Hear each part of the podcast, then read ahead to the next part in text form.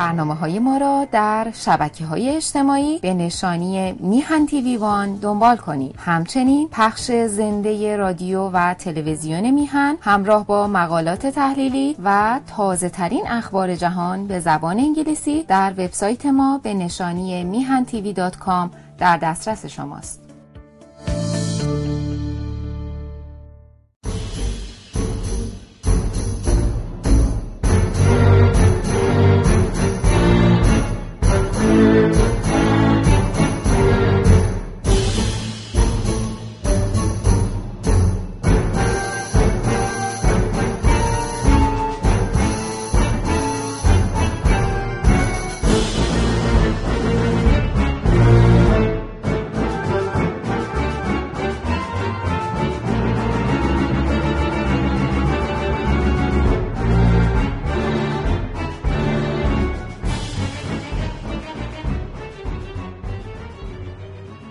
سلام بر شما. اسماعیل نوریالا هستم یکی از مؤسسین و به تب عضو حزب سکولار دموکرات ایرانیان که در این دوره کار حزب مسئول دفتر انتشارات حزب هستم. و شورای مرکزی حزبم به من مأموریت داده تا در سرآغاز تولید و انتشار یک دور تازه ای از ویدیوهای حزبمون. چند نکته رو به اطلاع شما برسونم. نخست اینکه دوران سه مرحله تولید پادکست های دیداری و شنیداری حزب ما هفته گذشته به پایان رسید. و ما در این دوران که دو سالی طول کشید موفق شدیم تا 80 تا ویدیو رو با نام پادکست های سکولار دموکرات تولید و پخش بکنیم. که همینجا لازمه که من تشکر بکنم از مدیران تلویزیون ایران فردا از یک سو و تلویزیون میهن از سوی دیگه که در واقع ویدیوهای ما رو این دوتا تلویزیون پخش کردن.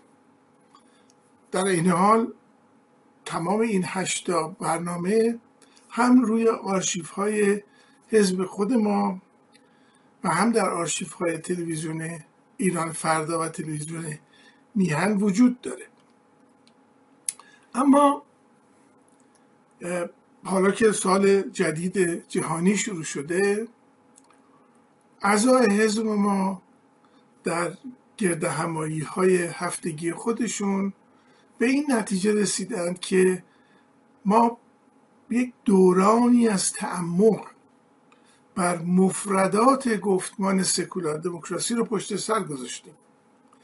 و لازمه که فصل جدید تولیدهای ویدیویی حزبمون رو به یک سری مطالب عملیتر، دقیقتر و به روز روزتری اختصاص بدیم. چرا که به نظر می‌رسه کشور ما و حتی جهان همه ما هم در داخل و هم در خارج از ایران وارد مرحله جدیدی شده که لازمه که حزب ما هم نسبت به چند و چون اون عرض کنم که دقت بکنه و نظر بده. در این دوران تازه ما برنامه هایی رو می‌خوایم تولید بکنیم که اسمشو گذاشتیم روزگار آلترناتیو. و من می‌خوام توضیح بدم که این اسم از کجا آمده. از نظر ما تاریخ مبارزات اپوزیسیون حکومت اسلامی مسلط بر ایران الان دیگه وارد دوران جدید شده که این دوران جدید خود به خود مقتضیات و لوازم خودشون داره. و اپوزیسیون برای رسیدن به این نقطه از دورانهای مختلفی گذشته که از افشاگری ارز کنم که ناهنجاری های این حکومت آغاز میشه می‌رسه به دوران توجه عمومی مردم به این نارسایی ها و نارضایت هایی که حاصل اون هست و این نتیجهش نفی حکومت اسلامی هم در بازوی اصولگرا و هم بازوی اصلاح طلبش میشه و در پی اون دوران گفتمانسازی برای شکل و سمت و سو دادن به مبارزات علیه حکومت اسلامی رو پشت سر گذاشتیم. به طوری که به ما الان همزمان با رو شدن قابل تشخیص نارضایتی ها در میان مردم و در کنارش قطعی شدن لزوم توجه به گفتمان سکولار دموکراسی. که همه دیگه می‌دونیم هیچ بخشی از اپوزیسیون نیست که الان منکر این تعریف از ماهیت اردوگاه مبارزه کننده علیه حکومت اسلامی باشه. دیگه یه فصل تازه ای آغاز شده و اکثر صحبت ها و بحث ها بر حول چگونگی و چند و چون پیدایش یک بدیل برای حکومت اسلامی دور می‌زنه. یه بدیلی که به عنوان آلترناتیو این حکومت باید شکل بگیره خودش رو به مردم بشناسونه اعتماد مردم رو جلب کنه و حتی مقدور بکوشه که رهبری مبارزات علیه حکومت اسلامی رو به دست بگیره. ما در این مجموعه روزگار آلترناتیو قصد داریم بیشترین تمرکزمون رو بر این موضوع بگذاریم و توضیح بدیم که وظیفه عادی نهادی و قطعی کسانی که در اپوزیسیون حکومت اسلامی فعال هستند ایجاد یک فاعل است. برای این همه فعلی که در این سالها علیه حکومت اسلامی به کار رفته. اما فائلشون در میان ما قایب بوده. و الان یعنی در روزگاری که به نظر می‌رسه به سرعت داریم به پایان کار حکومت اسلامی در شکل فعلی خودش هستیم. وجود چنین فائلی ضروری ترین خواسته اپوزیسیونه و اگر نیست باید باشه.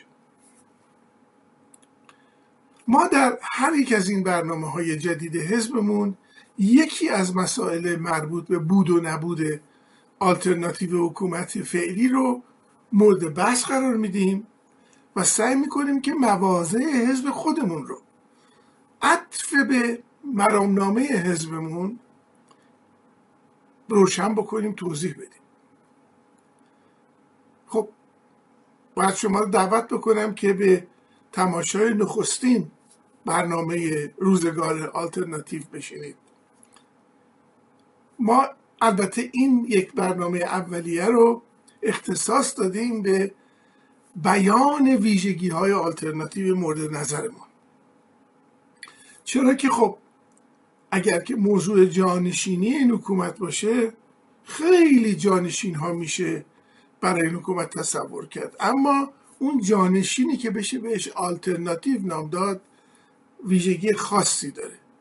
ویدیویی که تهیه شده و حالا به تماشاش می نشینیم در این مورد تهیه شده و ارز کنم که پس از نمایش اون میشینیم پای صحبت چند تنی از اعضای حزب. مسند حکومت به حکم گردش زمان برای همیشه به یک تن یا چند تن همپیمان متعلق نمیمونه. هر انسانی میمیره و هر تشکلی می‌تونه دستخوش تحویل و تحولیشه و جای خود رو به مجموعی از آدمهای نو بده. یکی از مباحث مهم جامعه شناسی سیاسی روند جانشینی نام داره. رئیس یک کشور به صورت شاه و رئیس جمهور و صدر و نخست وزیر به دلایلی از قبیل مرگ، پایان دوران خدمت، برکناری و غیره و همچنین کل ترکیب یک حکومت به دلایل مشابه همیشه باید جای خود رو به آدم یا آدمهای جدیدی بدن که جانشین اون خونده میشن. این جانشین یا ادامه دهنده راه مسندنشینان قبلیه یا همون راه رو اما با انجام تغییرات کوچیکی که با گذشته هم نواخت باشه ادامه میده و یا کلا و ماهیتا با قبلی ها متفاوته و اغلب از طریق اعمال زور از جانب نیروهای نظامی و یا از جانب ملت ها می‌تونه جانشین قبلی هاشه ما از این سه جانشین این آخری رو آلترناتیو می‌خونیم. چرا که در عین جانشین شدن قبلی ها کلاً و در همه جوانب خود متضاد اونهاست. آلترناتیو ها در قلمروی تضادها وجود دارن. درست همون گونه که شب جانشین و آلترناتیو روزه. مرگ آلترناتیو زندگیه. سرما آلترناتیو گرماست. جانشین اون میشن اما با اون در تضادن حزب ما مدعی اینه که اپوزیسیون یا جمع مخالفان حکومت مسلط بر کشورمون اکنون وارد روزگار آلترناتیو سازی شده. چرا که ملتی سرخورده از انواع جانشینی برای حکومت مذهبی و سرکوبگر به آلترناتیوی میاندیشه که نه مذهبی یا ایدئولوژیک و نه استبدادی باشه. تا زمانی که اپوزیسیون چه در خارج و چه در داخل موفق به ایجاد یک چنین آلترناتیوی نشده باشه همین حکومت ممکنه جای خود رو با حکومت مذهبی و استبدادی دیگه ای عوض کنه. روشنه که چنین جانشینی آلترناتیو مورد خواست ملت ایران نیست.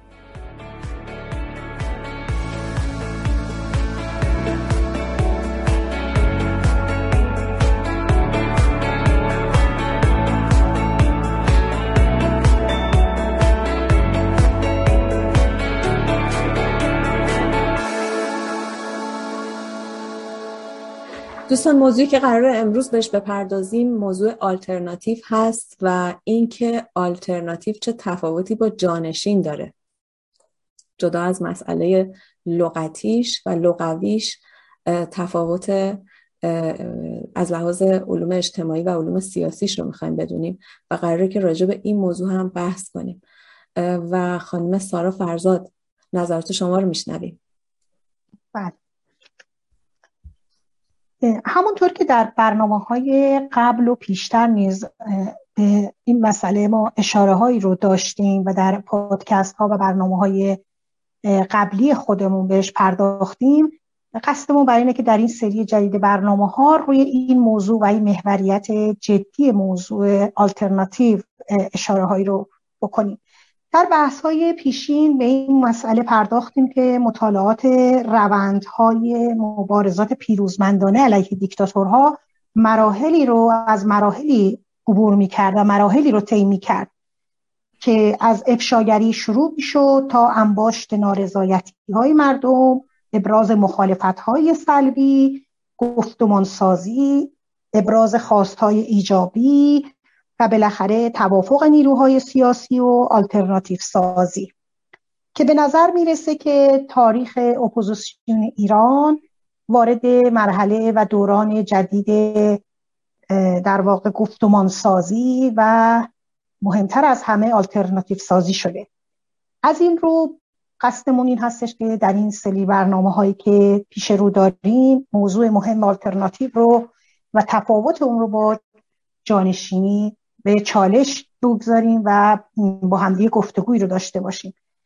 اگر بخوایم خیلی ساده مطلب مهم و علمی بحث آلترناتیو سازی که برمیگرده به موضوع و مفهوم مهم جانشینی در علوم در جامعه شناسی سیاسی رو مطرح بکنیم باید بگیم که در یک روند طبیعی به هر حال در حکومت ها منا... کسانی که دارای مناسب قدرت هستند بالاخره عمر سیاسی و عمر ریاستی و مقامیشون به پایان خواهد رسید و ضرورت و لزوم اینکه جانشینی برای اونها اتخاذ بشه وجود داره.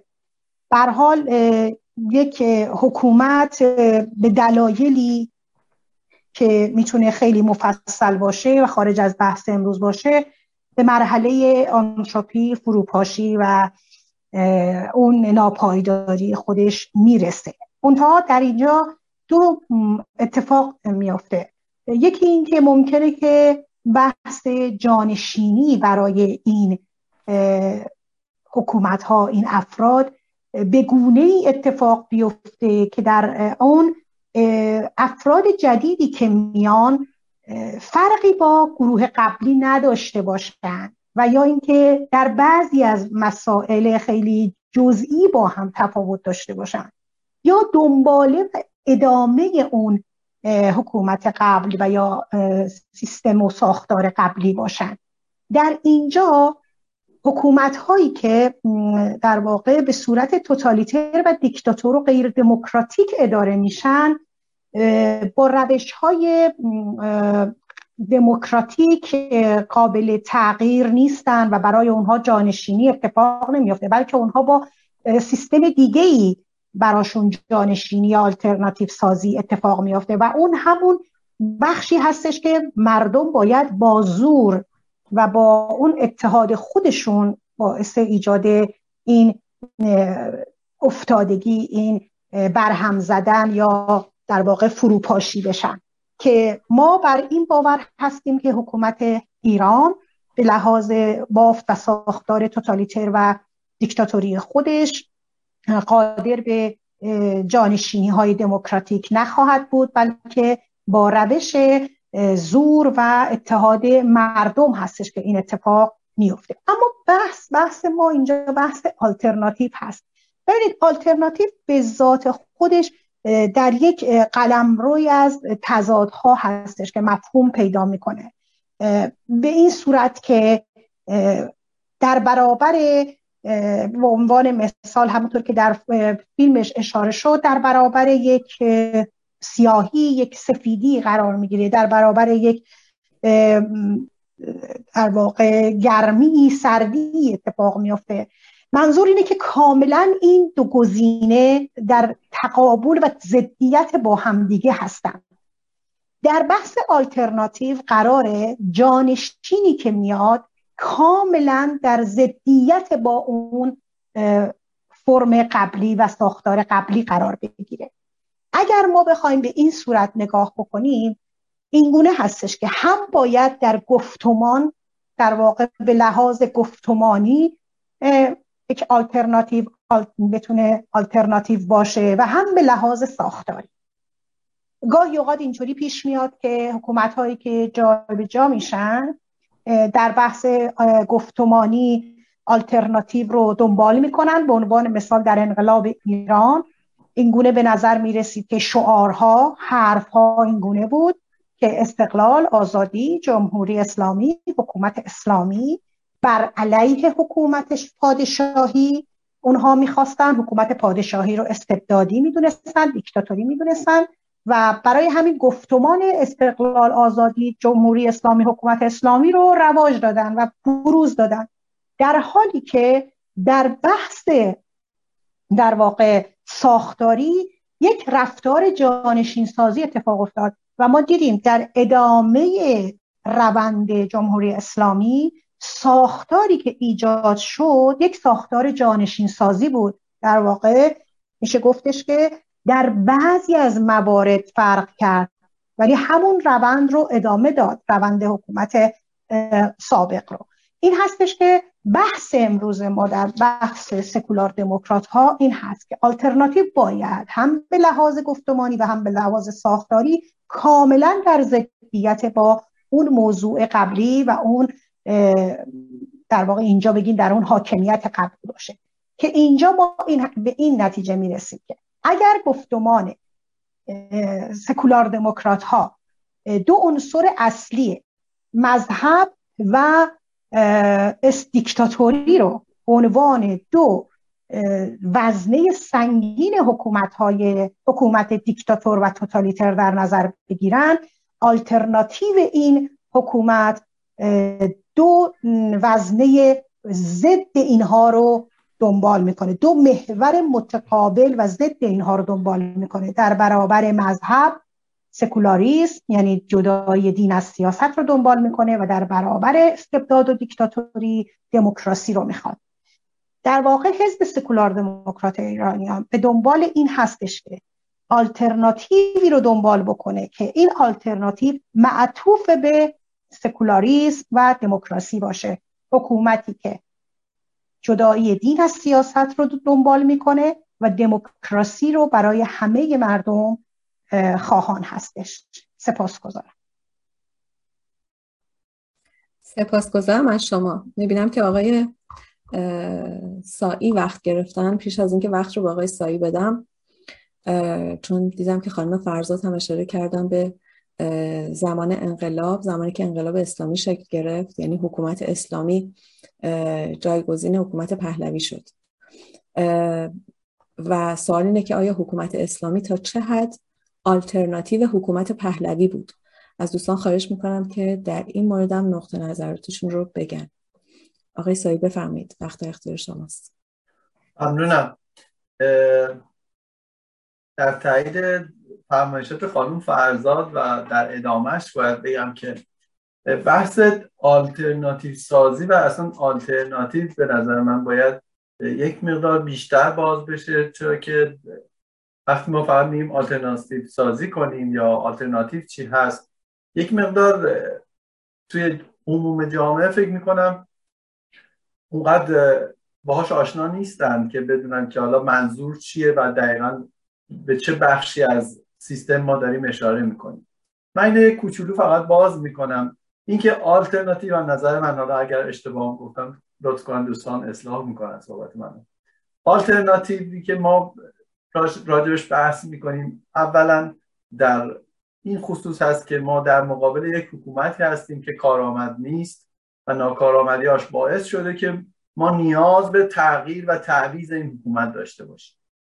در نتیجه جبهه اپوزیسیون میاد انرژیش رو برای این می‌ذاره که یک سیستم یا یک گروه یا یک دسته ایجاد بشه که بتونه این حکومت موجود رو براندازی اتفاق بیفته و کنار بزنه و این یک به صورت جانشین این سیستم بیاد و حکومت رو در دست بگیرن حالا وقتی صحبت آلترناتیو می‌کنیم بحث اینه که این این سیستم یا این گروهی که قرار بیان این حکومت رو جایگزین بشن و جای این حکومت قبلی بشینن باید مشخصه ها و معلفه هایی داشته باشن که کاملا با اون مشخصه ها و معلفه های حکومت قبلی به طور متضاد و روبروی اون قرار بگیره. به طور مثال اگر حکومتی که قرار ما جایگزینش بشیم حکومت ایدئولوژیک و مذهبی هست قطعا آلترناتیوی که ما خواهیم داشت یه حکومت سکولار خواهد و وقتی حکومت ما حکومت موجود از قابلیت یا اون مشخصه دیکتاتوری و توتالیتر برخورداره قطعا ما باید یک حکومت یا یک جایگزین دموکراتیک براش داشته باشیم. و وظیفه اپوزیسیون کمک به این هست که اون گروه و دسته ای که این قابلیت ها و این خصائص رو در گفتارشون در برنامه ریزیشون و در آینده که برای کشور می‌بینند لحاظ کردن و حمایت کنیم اما وقتی ما میایم مقایسه می‌کنیم آلترناتیو رو با جانشین شدن من از نظر من جانشین می‌تونه همون آلترناتیو باشه در صورتی که خیلی خوششانس باشیم و همه اتفاقاتی که بهش فکر کردیم و براش برنامه ریزی کردیم درست اتفاق بیفته.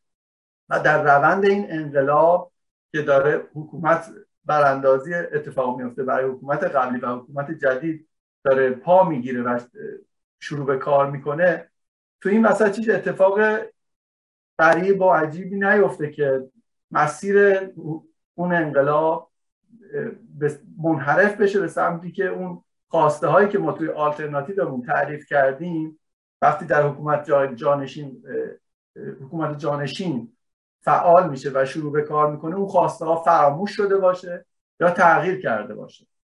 پس اختلاف آلترناتیو با جانشین رو من می‌تونم مختصرا اینجوری بگم که جانشین در اصل همون آلترناتیوی که ما بهش فکر کردیم برنامه ریزی کردیم و دوست داریم بیاد سر کار و حکومت رو در دست بگیره. ولی الزاما همیشه این جانشینه اون آلترناتیوی هم که ما فکر می‌کردیم نیست. می‌تونه تغییراتی در این روند چی میگن روند تغییرات یا براندازی باعث بشه که اون جانشینی که سر کار میاد دقیقا اون آلترناتیوی که ما فکر می‌کردیم نباشه. ممنونم. سپاسگزارم از شما. آقای شهرام عباسپور بفرمایید خواهش می‌کنم. ممنونم خانم قیاسفند. خدمتتون ارز کنم منم نقطه نظر خودم اگر بخوام بگم من می‌تونم مثال بزنم خیلی به زبان ساده که آدم بهتر بتونه متوجه بشه. الان در صحبتاشون جناب سایی به مواردی اشاره کردن که ببینید من فکر می‌کنم که ما صحبت از آلترناتیو وقتی می‌کنیم یعنی بهینه سازی یعنی تبدیل به احسن کردن. شما فرض بکنید اگر ما بخوایم به زمان شورش 57 اگر برگردیم نگاه بکنیم ببینید تنها آلترناتیوی که اون موقع وجود داشت یا می‌تونیم بگیم تنها جانشینی که مردم می‌تونستن اون زمان انتخاب بکنن برای حکومت پهلوی فقط شخص خمینی بود و آلترناتیو های دیگه یا جانشین ها بود به صلاح گزینش دیگه ای مردم مقابل خودشون نمی‌دیدن.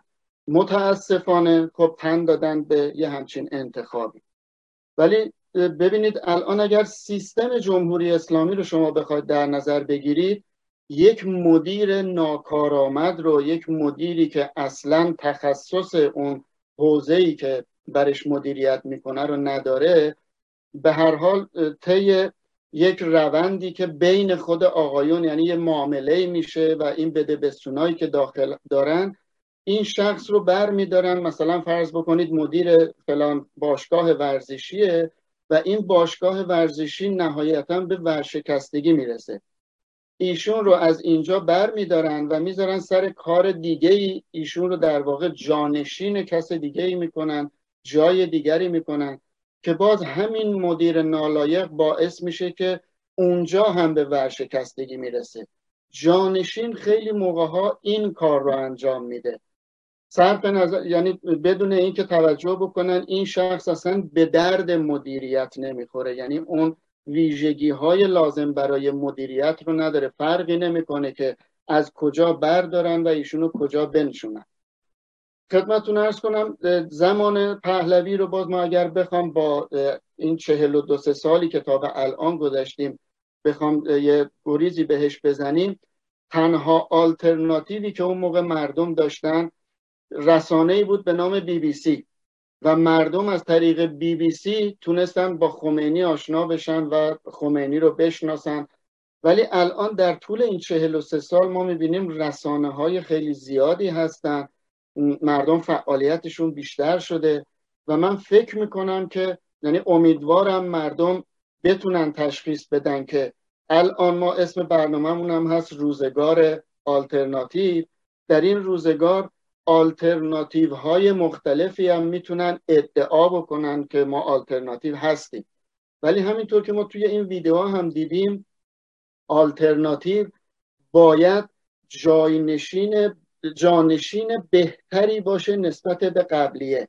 یعنی الان اگر ما یه حکومت اسلامی استبدادی دیکتاتوری داریم آلترناتیو این حکومت باید یه حکومتی باشه که نه استبدادی و ایدئولوژیک باشه و نه دیکتاتوری و مذهبی. اینه که من تفاوت جانشین و آلترناتیو رو به بهینه سازی می‌تونم تشبیهش بکنم که ما یه چیز یه ماشین فرسوده ای داریم که دیگه ارزش تعمیر کردن نداره. بیش از این ارزش نداره که ما بخوایم خرج تعمیرش بکنیم.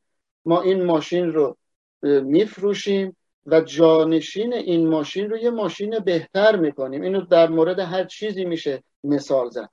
اینه که امیدوارم مردم بین آلترناتیو هایی که الان لاقل کسانی که ادعای آلترناتیو شدن دارن بتونن تشخیص بدن بیان به میدون و بتونن راجع به آلترناتیو هایی که احتمالا وجود داره انتخاب بکنن و خودشون بهتر تشخیص بدن که چه آلترناتیوی می‌تونه جایگزین یه حکومت دیکتاتوری مذهبی ولایت فقیه باشه. ممنونم خانم قیاسمند. گوش می‌کنم به صحبت دوستان سپاسگزارم. خانم سارا فرزاد بفرمایید زمان در خیر شما.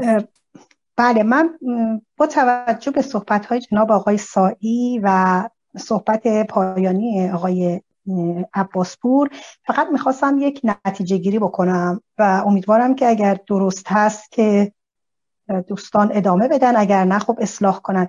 من استنباط هم این هستش که آلترناتیو ها آلترناتیو به فی نفسه پتانسیل این رو داره که جانشین بشه. اما هر جانشینی نمی‌تونه لزوما آلترناتیو باشه. چرا که جانشین می‌تونه ادامه حکومت قبلی یه چیزی شبیه به اون باشه و یا با یه سری تغییرات کوچیک همون سیستم رو دنبال بکنه. به عنوان مثال زمانی که اصلاح طلب ها تلاش می‌کنن به عنوان آلترناتیو قرار بگیرن باید بدونیم که هرگز چنین اتفاقی نمیافته. یک جریان موسوم به اصلاح طلبی فقط می‌تونه جانشین باشه. چرا که همون سیستم رو با کمی تغییرات می‌خواد ادامه بده. بنابراین جانشین نمی‌تواند آلترناتیو باشد. اما یک آلترناتیو می‌تونه کاملا برخلاف در ضدیت با اون حکومت قبل بیاد و در مقام جانشینی قرار بگیره صد درصد یک ماهیت و یک ساختار جدیدی هم به لحاظ گفتمانی و هم به لحاظ ساختاری ایجاد بکنه. اما نمی‌تونیم بذاریم جانشین رو به عنوان آلترناتیو. به عنوان مثال اگه قرار بشه که یک جریان ایدولوژیکی مجددا در حکومت به عنوان جانشین به عنوان خودش رو به عنوان یک آلترناتیو بیاد معرفی بکنه باید بدونیم که این یک جانشین هست. حکومت های ایدولوژیک و مذهبی نمی توانند آلترناتیو جمهوری اسلامی باشند. می توانند جانشین باشند چرا که همان ساختار رو دارند. با کمی تغییرات. ما به دنبال حکومتی ما به دنبال آلترناتیوی هستیم که اگر می‌خواد جانشین بشه باید صد درصد در تضاد و در تقابل با ساختار و گفتمان حکومت قبلی قرار بگیره. سپاسگزارم. سپاسگزارم آقای امیر جوانپیکر. بفرمایید زمان در اختیار شماست. بله سپاسگزارم خانم بیرسان خب البته در این مورد بحث زیاد شد. دوستان خیلی خوب توضیح دادن. خود آقای دکترم توضیحات کاملی در این مورد دادن و فکر نمی کنم زیاد بشه در موردش بیشتر از این گسترشش داد در این مفهومی که الان شروع کردیم. ولی به هر حال اینکه جانشین یا جایگزین با آلترناتیو چه رابطه ای داره و چگونه میشه اون تعیین کرد خب طبیعیه. به قول آقای سایی اون زمانی این مسئله پیش میاد که جامعه ناکارآمد تضادها بالا رفته نارضایتی ها زیاد شده و مردم می‌خوان که از شر اون حکومت رها بشن. یه چشماندازی رو به خودشون باید اون چشمانداز در واقع در شکل گفتمان خودش ظاهر می‌کنه و بیان می‌کنه در واقع. و این گفتمان طبیعتا دو تا مرحله سلبی و ایجابی داره. باید اون مراحل طی بشه تا این برسه به اونجایی که اون آلترناتیو به وجود بیاد. گفتمان قدم اول در گفتمان گام اول آلترناتیو سازیه جنبش سکولار دموکراسی از سال 2005 که آقای نوری علا طبق اون مقالاتی که می نوشتم به نام جمع گردی ها و آغاز برنامه سکولاریزم نو بر این موضوع پافشاری کردن که تا آلترناتیو نداشته باشیم این رژیم سر جاش نشسته. همون زمان هم نارضایتی نارضایتی ها بود. سه سال بعدش جنبش اون هشت شروع شد. به کجا کشید؟ چه کشتارهایی شده یعنی اون سخنی رو که ایشون مبنای استدلالشون قرار گرفته بود در اصل گفته خود خامنه ای بود. خود خامنه ای گفته بود که تا ما گفت آلترناتیو نداشته باشیم سر جامون محکم نشست. پس این آلترناتیو اصلا باید بیاد برای این در این زمینه خاص در این مورد خاص. ما دیگه الان کلی صحبت نمی کنیم که اصلا آلترناتیو در کشور ما فرانسه چی خواهد بود در اسپانیا چیه در پاکستان چیه در چین چیه. ما الان این راجع به جامعه خودمون صحبت می‌کنیم شرایط اجتماعی جامعه صحبت می‌کنیم و موضوعاتی که پیش آمده و می‌بینیم که این تعادل اجتماعی به هم خورده. توازن به مراتب ناپایدار شده. حکومت به طور کامل بسته شده. یعنی دیگه ارتباطش رو با مردم قطع کرده. مردم رو در روی این نظام ایستادن. اینجاست که نیروهای مترقی نیروهای پیشگام وظیفهشونه که اون گفتمان رو جا بندازن برای مردم و اونا بتونن بر اساس اون گفتمان پیش برن و اون آلترناتیو ساخته میشه. حالا آلترناتیو چیه؟ طبیعی مردمی که ناراضیان از این شرایط در یک جمعیت حد ما می‌تونیم به طور حالا نمی‌خوام بگم چند درصد ولی مشخصه که جمعیت کثیری از جامعه ایران یک در واقع ماکسیمومی الان در نارضایتی و بحران قرار گرفته زندگیشون که اخبار و چیز مختلف در این مورد وجود داره. اینها اون آلترناتیوی که می‌خوان چیه؟ آیا واقعا می‌خوان بقول دکتر یه حکومت اسلامی رحمانی برای خودشون بیارن برای این چیزی که اصلاح طلبا میگن یا اساسا خود همین اصلاح طلبان مگه مدت 25 سال خودشون به عنوان آلترناتیو مطرح نمی‌کردن در درون خود قدرت. ما بحثمون سر درون اون آلترناتیف های درون خود حکومت نیست. ما آلترناتیو بیرون از حکومت رو داریم دنبالش میگردیم. می‌خوام پای گذاری کنیم. برای اینه که میگیم سکولار دموکراسی. چون هر دو تا ویژگی این سیستم توتالیتر رو مورد حمله قرار ما این استبداد نمی‌خوایم نظام استبدادی نمی‌خوایم. در نتیجه آلترناتیوش یا اون نقیزش در واقع دموکراسی ما سیستم مذهبی ایدئولوژیک نمی‌خوایم. نقیز این مطلب سکولاریزم. سکولار دموکراسی آلترناتیوی که ذات این حرکتیه که الان در درون جامعه هست این چیزی که اون توی جامعه داره میجوشه. در درون جامعه بارها دکتر اشاره کرده که اگه از ما بپرسن اعضای حزب شما چقدره میگیم پنجاه میلیون حداقل.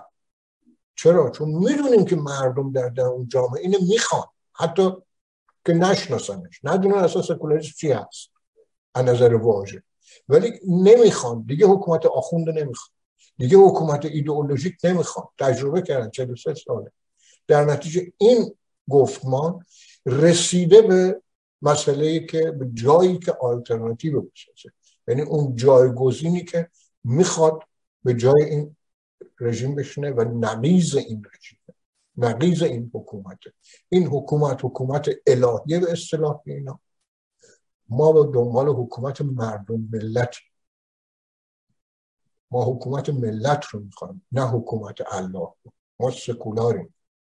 قوانینمون نمی‌خواد نمی‌خوایم از یک جای دیگه از ماورا اومده باشه. که معلوم نیست اومده یا نیومده. اصلا وجود داره یا نداره. ما امروز رو زمین زندگی می‌کنیم به قوانین زمینی نیاز در نتیجه این آلترناتیو رو ارائه دادیم و می‌دونیم که این آلترناتیو این دیگه بستگی داره به انتخاب من. مجاهدین می‌خوان کمونیستا رو می‌خوان. رضا و نادرشاه رو دنبالش میگردن. یا نه حکومت های پارلمانی مشروطه یعنی جمهوریت. اون جمهوریتی که ذات این سکولار دموکراسی رو می‌تونه پیاده بکنه. من فکر نمی‌کنم بیشتر از این می‌تونم چیزی بدم فعلا. خیلی متشکرم. سپاس از شما. سپاسگزارم. اما نفر بعدی که وقت گرفته آقای حسین سایی. بفرمایید خواهش کنم آقای سایی. ممنونم. من فقط می‌خواستم هم پاسخ شما رو بدم. سوال کرده بودین راجع به آلترناتیو بودن جمهوری اسلامی در, مقابل رژیم پهلوی و از طرفی هم یه استایه کوچیکم شاید گفته های دوستمون آقای عباس باشه. من می‌خواستم بگم که شورش هفت اصلا آلترناتیو نبود. و اینکه آیا عباس اشاره کردن به اینکه انتخاب مردم شد خمینی و آلترناتیو نه به نظر من به قول صاحب میگه از کوتاهی ماست که دیوار بلنده است. اینجا هم ما نخبگان سیاسیمون در اون زمان نتونستن آلترناتیو سازی کنن. و این دلیلی شد که گروه مردم یا اون بیس جامعه که پیرو اون انقلاب یا اون حرکت شده بودن به اشتباه یا به ناچار چون هیچ انتخاب درستی نداشتن دنبال رو و پیرو اسلامیون و خمینی شدن. این نظر من از جهت اینکه آلترناتیو نیست قطعا جمهوری اسلامی نسبت به رژیم پهلوی و اینکه چرا این اتفاق اصلا افتاد. اگر ما مثل الان که داریم صحبت می‌کنیم که آلترناتیو درستی رو بشناسونیم بسازیمش و تحویل جامعه بدیم که جامعه بتونه انتخاب درستی انجام بده این اقدام و این حرکت ها اصلا اون موقع اتفاق نیفتاد. حالا به هر دلیلی سیاست های کشورهای خارجی کم سوادی من نمی‌دونم جامعه سیاسیمون یا مردممون یا هر دلیلی که می‌تونه باشه.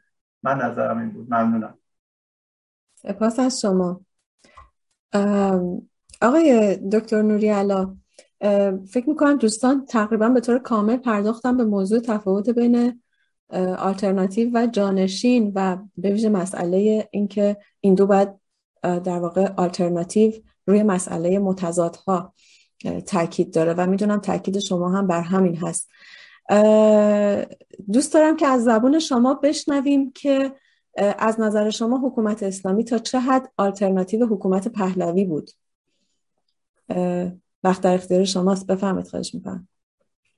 بله البته من وقت گرفتم که یه نکته دیگه ای رو بگم ولی چه شما که میفرمایید به نظر من خانم فرزاد مسئله گفتمان و ساختار رو از هم جدا کردن و توضیح دادن که در گفتمان مسلما حکومت اسلامی آلترناتیو حکومت مشروطه بود. حالا اگر نخواهیم بگیم حکومت پهلوی حکومت مشروطه. یعنی یکی انقلاب مشروعه بود یکی انقلاب مشروطه بود. اما از لحاظ ساختار به نظر من فرقی نکرد. یعنی شاه رو برداشتن. ارز کنم که ولی فقیه جاش گذاشتن نخواست وزیرم برداشتن رئیس جمهور جاش گذاشتن.